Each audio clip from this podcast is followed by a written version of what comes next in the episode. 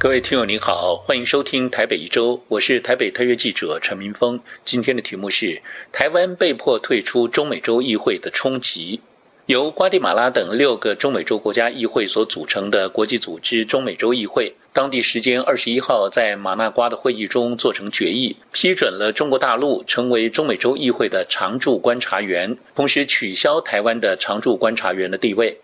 这件排台纳中的案子立即在台湾造成了强烈的震撼。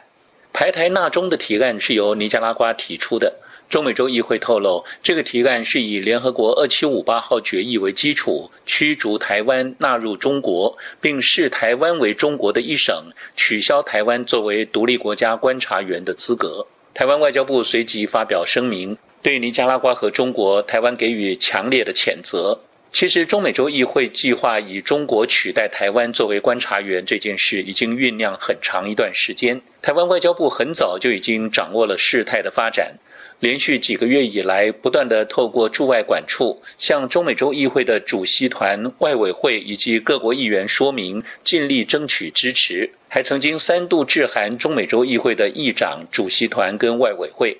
不过，这个提案在中美洲议会历经三个小时讨论之后，最终仍以七十三票支持、三十二票反对、九票弃权的票数通过了。自从萨尔瓦多、洪都拉斯跟尼加拉瓜先后跟台湾断交，并跟中国建交以来，中国在中美洲的影响力就持续壮大。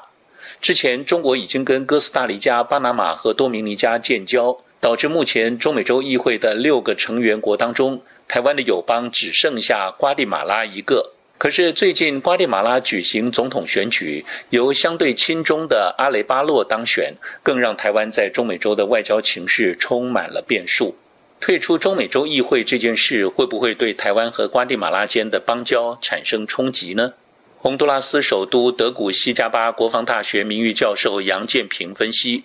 瓜地马拉新总统的政治光谱是中间亲左，瓜地马拉的大企业也想要跟中国大陆往来。目前瓜地马拉正在观望，台湾官方应该已经跟瓜地马拉展开了接洽，看能够提供多少援助。但事实上，台湾近年来对邦交国的金钱援助是很少的。杨建平还指出，瓜地马拉在中美洲议会开会，其他的国家都是跟中国大陆建交。瓜地马拉有什么理由坚持为台湾发声呢？难道只为了民主价值吗？他说，再从整体来讲，拉丁美洲近年来都是左派政府，这一点对台湾也比较不利。情势发展到这个地步，外界也关心中华民国能否维持中美洲统合体观察员的地位。台湾有媒体分析说，由于中美洲统合体采取共视决，只要台湾在中美洲唯一的友邦瓜地马拉仍然跟台湾维持邦交，并继续表态支持台湾，台湾就不会失去中美洲统合体观察员的身份。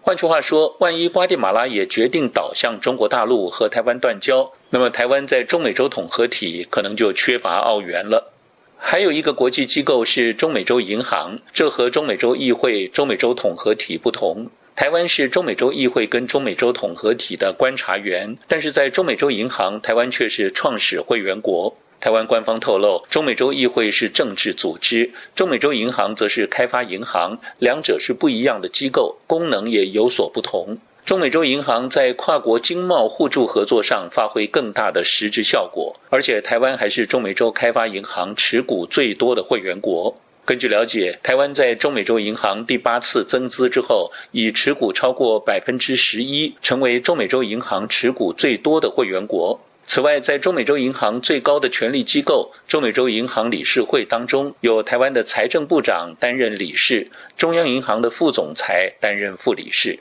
台湾高层官员透露，台湾仍是中美洲银行的重要成员，会员资格跟权益不会因为中美洲议会的事件受到影响。以上台北一周今天的题目是台湾被迫退出中美洲议会的冲击。我是台北特约记者陈明峰，感谢收听。